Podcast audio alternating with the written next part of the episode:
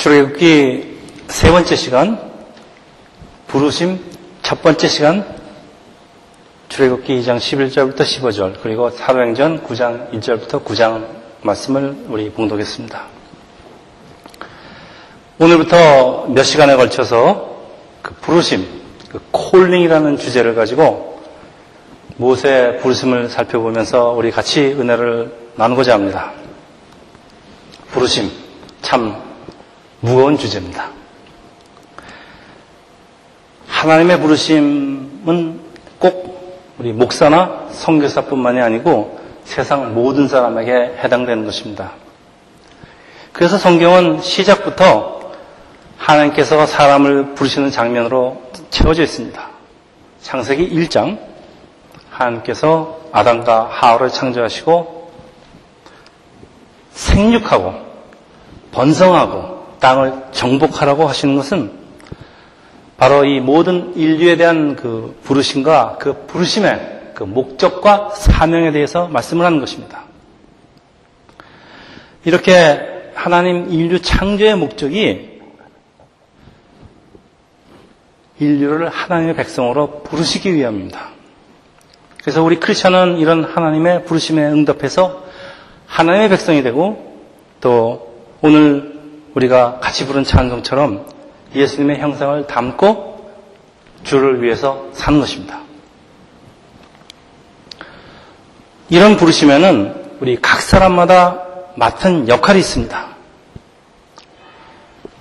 모든 대한민국 남자는 군인으로 부르심을 받게 되는 것은 그 일반적인 부르심입니다. 그리고 각 개인에게 그 개성에 따라서 어떤 사람은 보병, 포병, 운전병, 뭐 여러 가지 그 직능에 따라서 배속을 받게 되는 것처럼 하나님의 백성이 된 우리 크리스천도 각 개성에 따라서 그 직능별로 배속을 받게 됩니다. 대부분의 사람들은 자기 생업에 중서를 하면서 하나님의 나라를 같이 이루어가는 부르심을 받는 것입니다. 그래서 이처럼 그 우리한테 맡겨진 생업이나 또 우리가 학생이라도 이 학업에 충실을 해야 되는 이유는 생업에 종사한다고 하나님 나라의 가치가 없는 것이 아니고 이거 다 부르심의 한 역할이라는 말씀입니다. 이렇게 모든 부르심에는 어떤 질적인 차이는 없지만 그 부르심을 받는 그 직능에 따라서 어떤 사람 중은 전적으로 하나님의 일을 하는 부르심을 받게 되는 경우가 있는데 구약 시대에는 레이지파가 이런 역할을 맡았고 또 지금은 목사, 선교사들이 여기에 해당되는 것 같습니다. 이런 사람들은 그 자기의 생업을 떠나고 온전히 하나님의 나라의 일만 하게 되는 것인데 일종의 특공대 요원으로 차출이 되는 것인데 저는 이것을 하나님의 특공대라고 이름을 지었습니다. 특공대에서 일을 하려면은 보통 군인보다 상당히 그, 그, 상당한 그 훈련을 받아야 합니다. 그래서 특공대 요원들은 사실 많은 것을 포기하여야 되는 경우가 대부분인데, 우리의 주인공 모세는 바로 이런 하나님의 특공대로 부르심을 받는 것입니다. 자, 그래서 모세의 생애는 파란 만장할 수밖에 없는데 성경은 이런 그 부르심의 단계를 잘 보여줍니다. 처음 40년 이집트 왕궁에서 왕자로 그리고 이집트의 지도자로서 교육을 받고 또 두 번째 40년 미디안 광야에서 그 양을 치는 목자로서 그 다음에 마지막 40년 그때야 비로소 하나님의 부심을 받고 출애굽 애굽하는 그 이스라엘의 목자로 보내지게 됩니다. 그런데 처음 80년은 그 부르심에 필요한 훈련 기간이지 아직 구체적인 부르심은 아닙니다. 남자로 태어나면 죽어야 하는 노예로 아들로 시작을 해서 그 이집트 왕자, 그 다음에는 양치는 목동으로서, 그리고 나중에 민족의 지도자로서 변신의 변신을 거듭하는 참 인생 파란만장한 그 모세의 삶인 것입니다. 이것은 남의 얘기가 아닙니다. 우리와 거리가 먼 이야기 같지만은 이것이 우리 크리스천의 삶인 것이 우리도 죽을 수밖에 없는 그 죄의 노예로 태어나서 우리 크리스천이 되고 하나님의 천국 백성으로 양자 입양이 되고 또 우리 광야의 수련 기간을 통해서 훈련을 받게 되고 그리고 세상을 인도하는 그 세상의 그 크리스천의 그 사람이 되는 것입니다. 이게 우리 크리스천의 삶입니다. 크리스천은 예수의 병사입니다. 병사. 예수의 병사가 되는 그 크리스천의 삶은 세상 사람과는 뭐가 달라도 달라야 되는 것입니다. 그리고 같은 군인이라도 특공대 요원의 삶이라는 것은 일반 군인의 삶과는 같을 수가 없습니다.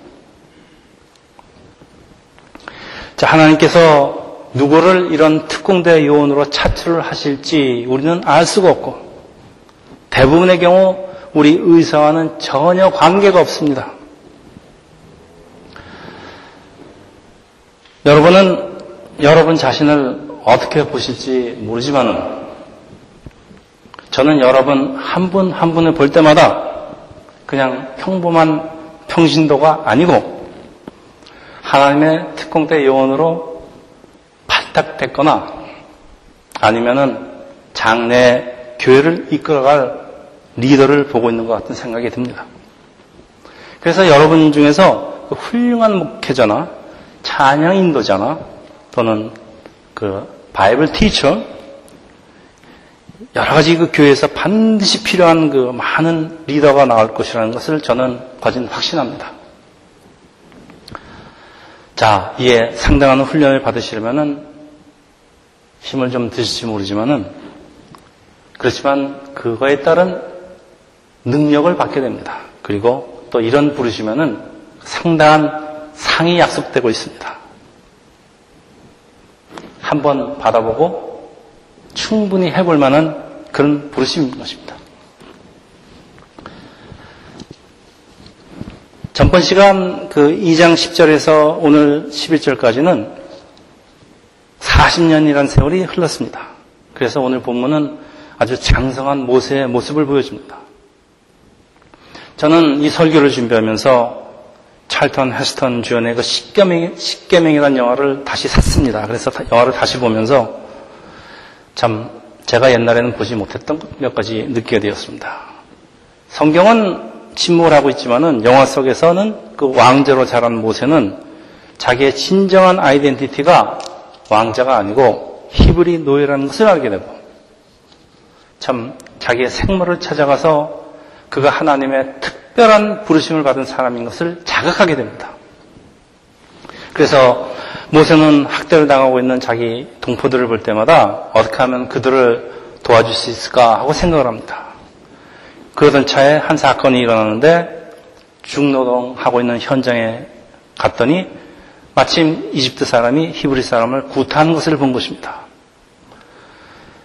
마침 주변에 아무것도 없는지라 이집트 사람을 쳐 죽이고 그 이튿날 가니까 이번에는 히브리 사람끼리 서로 싸우고 있습니다.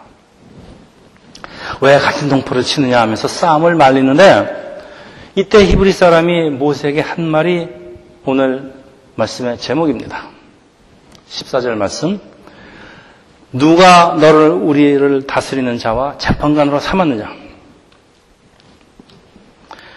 그들은 모세를 향해서 오히려 반박을 하고 있는 것입니다. 모세는 선한 동기를 가지고 히브리 사람들의 그 싸움을 말리려고 했는데 히브리 사람들은 이걸 거부할 뿐만 아니라 내가 이집트 사람을 죽인 것 같이 우리도 죽이렸냐 하고 맞으면 비행을 거리는 그 비양거림까지 듣게 되는 것입니다. 자, 왜 이런 상황이 벌어지는 것일까요? 그 답은 자기가 다른 사람의 리더가 되겠다고 리더가 되는 것은 아니라는 말씀입니다. 영화 속에서는 모세는 자기 신분을 자각하고 왕궁을 떠나서 히브리 사람들과 같이 그 중노동을 하면서 살고 있습니다. 근데 실제는 그런 것 같지가 않은 것이 오늘 본문 11절을 자세히 살펴보면은 모세는 이집트의 왕족으로 누릴 것을 다 누리면서 살아가고 있었던 것 같습니다. 비록 동포에게 그 연민을 가지고 있었지만은 히브리 사람들 보기에는 그 생각이 다른 것 같습니다. 이집트 왕자가 이 별난 왕자가 자기들을 학대하는 그 이집트 사람을 응징하는 것 참 고마운 일입니다. 그런데 도대체 네가 무슨 자격으로 우리 싸움에 감나라 대충을 하면서 참견을 하는 것이냐 하는 그런 말입니다. 그러니까 모세는 자신을 히브리 사람들의 그 리더가 되겠다고 생각을 했을지 몰라도 그 사람들은 모세를 히브리 사람이 아니고 그냥 이집트의 왕자로만 보고 있다는 것입니다. 자, 여기, 여기서 우리가 꼭 짚고 넘어갈 것은 지도자가 되려는 사람의 자세입니다. 여러분, 여기 젊으신 분들은 나중에 교회 지도자가 될, 될 테니까 이 말씀을 참, 참 명심하고 들어주시기 바랍니다. 첫째, 어떤 집단의 지도자가 되기 전에 그 지도자가 되기 전에 그들을 먼저 섬겨야 한다는 것입니다. 그리고 이 섬긴다는 것은 모세처럼 가끔씩 그냥 가서 뭐 참견이나 하고 뭐 이렇게 하는 것이 아니고 섬긴다는 것은 그들과 같은 모습이 되어서 같이 살아야 진정한 섬김의 자세가 나올 수가 있습니다. 예를 들면은 소록도 그 소록도의 그 나병 환자의 복음을 전하러 가는 그 목사님이 계시는데 그 목사님이 알게 된 것은 그들과 같이 살면서 자기도 그 나병 환자가 되기 전에는 결코 그들의 목자가 될 수 없다는 것을 깨닫게 됩니다. 그래서 자기도 나병 환자가 되겠다고 하나님께 기도를 하다가 결국 그 목사님도 나병 환자가 된 것은 참 잘 알려진 이야기입니다. 예수님은 운디드 힐러 상처받은 치유자입니다. 그래서 당신이 상처를 입었기 때문에 다른 사람을 치유할 수 있는 것처럼 그 회개한 전과자가 목사가 되어서 교도소에서 목회를 하고 불량배 출신 중에서 불량배를 전도하는 목사가 나오는 그런 이유인 것입니다. 이것이 모세가 노예의 진정한 목자가 되기 위해서는 이집트 왕자가 아니고 이집트 노예여만 하는 이유인 것입니다. 십계명 영화에서 히브리 노예라는 그 자기 아이덴티티를 고집하는 그 모세에게 그 모세를 사랑하던 이집트 공주가 있는데 그 모세를 모세에게 곤, 곤유를 합니다. 그렇게 그 진흙덩에서 그렇게 고생을 하지 말고 당신이 이집트 왕이 되어서 히브리 노예를 해방시키면 간단하잖아요. 당신도 좋고 노예도 좋고 나도 좋고. 저도 처음에 그 말을 들으니까 아 그 공주 말이 맞는 것 같아요. 그렇다고 생각했는데 그건 이건 사람 생각입니다. 이집트 왕자는 이집트 왕자, 왕자는 히브리 노예 위에 군림은 할 수 있지만 그들의 목자가 될 수는 없는 것입니다.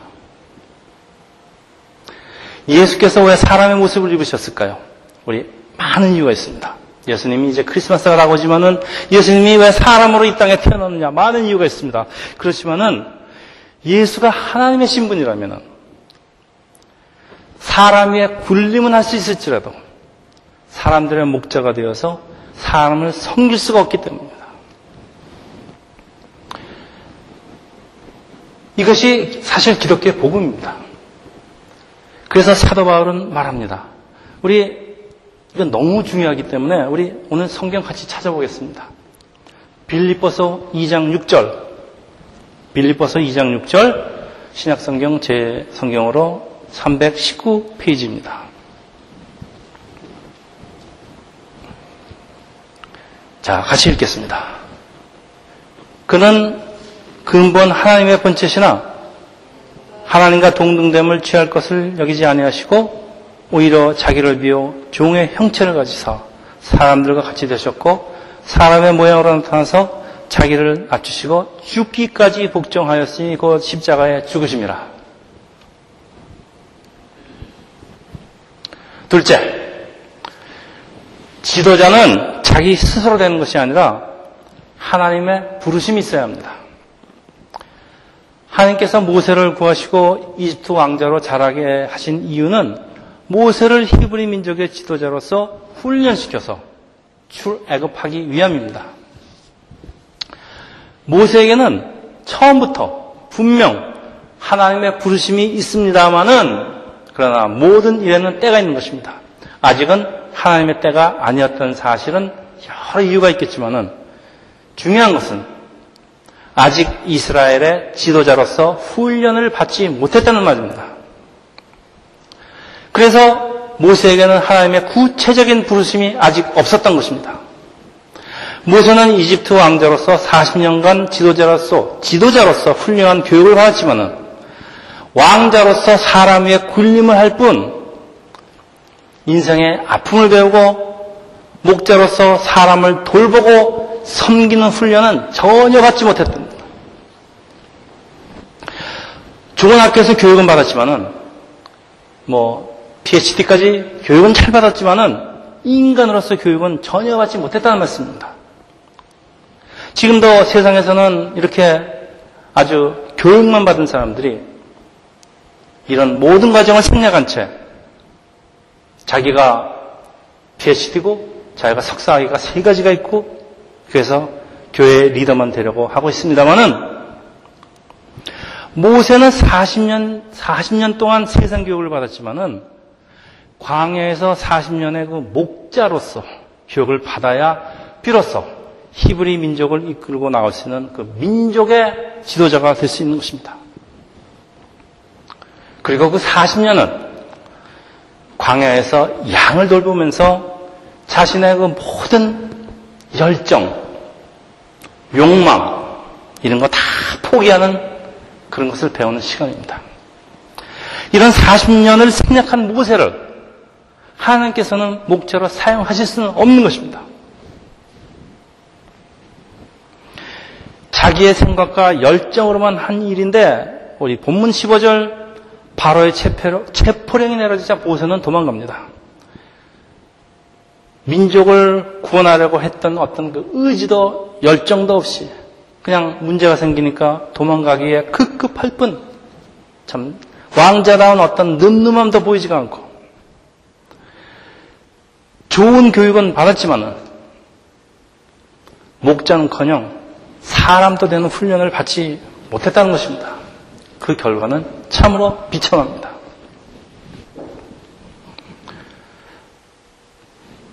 오늘 두 번째 본문은 사도 바울의 변하기 전의 이름 사울의 모습입니다.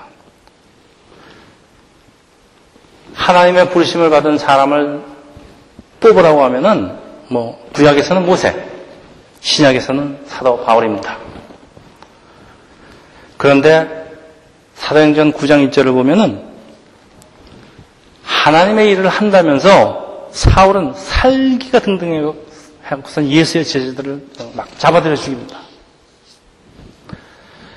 빌립보서 3장 6절에 보면은 바울은 이런 자신을 설명을 하는데 열심으로는 교회를 핍박하고 율법의 의로는 흠이 없는 자라고 할 정도로 하나님 앞에서 자기는 그 의롭다고 자칭을 하는 사람입니다. 그런데 오늘 본문 보십시오. 사울아 사울아 내가 어찌하여 나를 핍박하느냐 대답하여 주여 누구시나이까 이르시되 나는 내가 박해하는 예수라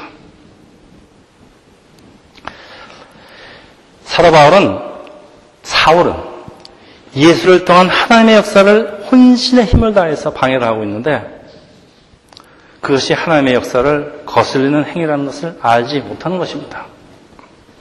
자, 갈라디아서 1장 15절입니다. 제가 읽겠습니다. 내 어머니의 태로부터 나를 택정하시고 그를 은혜로 나를 부르신 이게 바울의 하나님이 자기를 부르심에 관해서 설명을 하는데 자기는 어머니 뱃속부터 하나님의 부르심을 받은 사람이라는 것이죠. 그런데 이렇게 어머니 뱃속부터 하나님의 부드심을 받은 사람이 어떻게 이렇게 하나님의 역사를 오히려 방해하게 되는 이유를 설명하는 것이 사도행전 26장 9절 제가 읽겠습니다. 나도 나사렛 예수의 이름으로 대적하여 많은 일을 행하여 될 줄, 그 다음이 스스로 생각하고, 자, 여기에 문제가 있습니다. 하나님의 구체적인 부르심이 없는데 자기 스스로 생각했다는 말입니다. 세상에 누가 사도 바울의 그 뛰어난 그 영성과 비교를 하겠습니까? 이렇게 뛰어난 바울도 자기 스스로 생각을 하니까 이런 엄청난 잘못을 저질렀다는 말씀입니다. 오늘 본문 6절에야 비로소 사울은 구체적인 부르심을 받기 시작합니다. 제가 읽겠습니다. 너는 일어나 시내에 들어가라. 내가 행할 것을 내게 이를 자가 있느니라. 그리고 8절. 사울이 땅에서 일어나 눈은 떴으나 아무것도 보이지 않고 사람의 손에 끌려 담에색으로 들어가서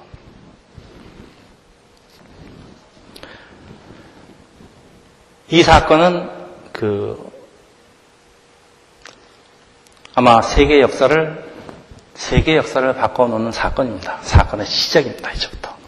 그래서 하나님의 이런 특별한 부르심은 애매한 형태로 찾아오지 않고 많은 경우 사도 바울처럼 아주 놀랄 만큼 분명한 형태로 주어집니다. 오늘의 예로 보면은 사도 바울이 잠시나마 눈이 멀게 되는 것입니다. 우리가 처음으로 이런 하나님의 부르심을 받을 때 제가 말씀드립니다. 여러분은 하나님의 부르심을 다 받았습니다. 저는 알고 있습니다. 그렇지만 아직 부르심이 있는지 없는지 저는 모르겠습니다. 그렇지만은 하나님이 부르실 것입니다. 근데 만일 그 부르심이 분명치 않은 것 같으면은 아직 때가 아니니까 섣불리 먼저 행동하지 말고 기다려야 한다는 말씀입니다. 사울은 아나니아라는 사람 손에 이끌려 안수를 받고 눈이 회복되고 세례를 받게 됩니다.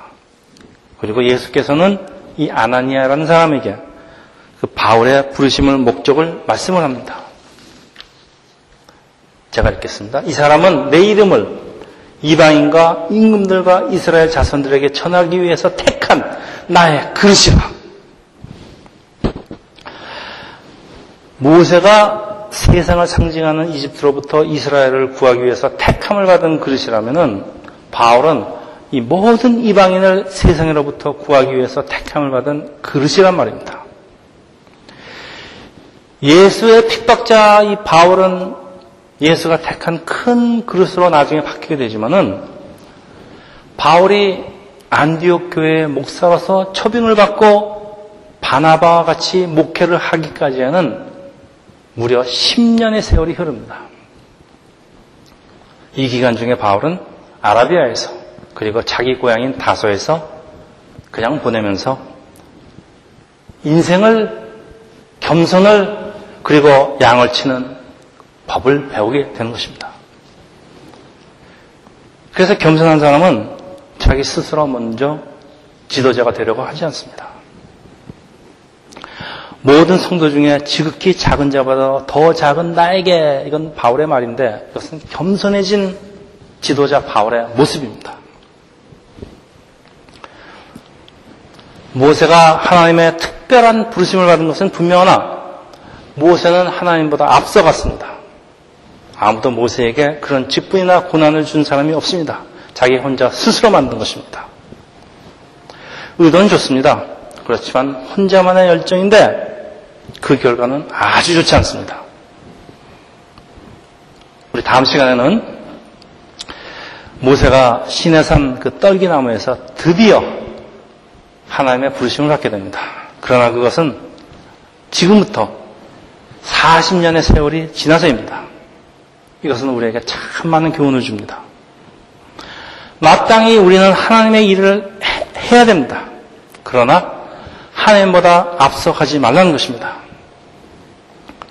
모세 열정은 이집트 사람이나 자기 동족인 그 히브리 사람들 모두에게 배척을 받는 것은 이 모든 일에 하나님의 인도를 받아야 하는 것이지 자기 마음대로 하는 것이 아니라는 말씀입니다. 많은 사람들이 이런 잘못을 쉽게 봅니다. 자기 열정만 가지고 일을 하려고 합니다. 그러나 그래서 실제로 문제가 많이 일어납니다. 이것은 우리가 교회에서 사역을 할 때 반드시 잊지 말고 기억해야 되는 것입니다.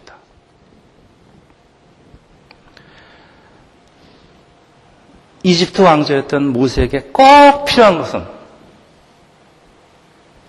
하나님과의 관계, 하나님과의 교통, 그리고 하나님의 인도하심, 하나님의 때에 따르는 것이 무엇보다도 우선해야 하는 것입니다.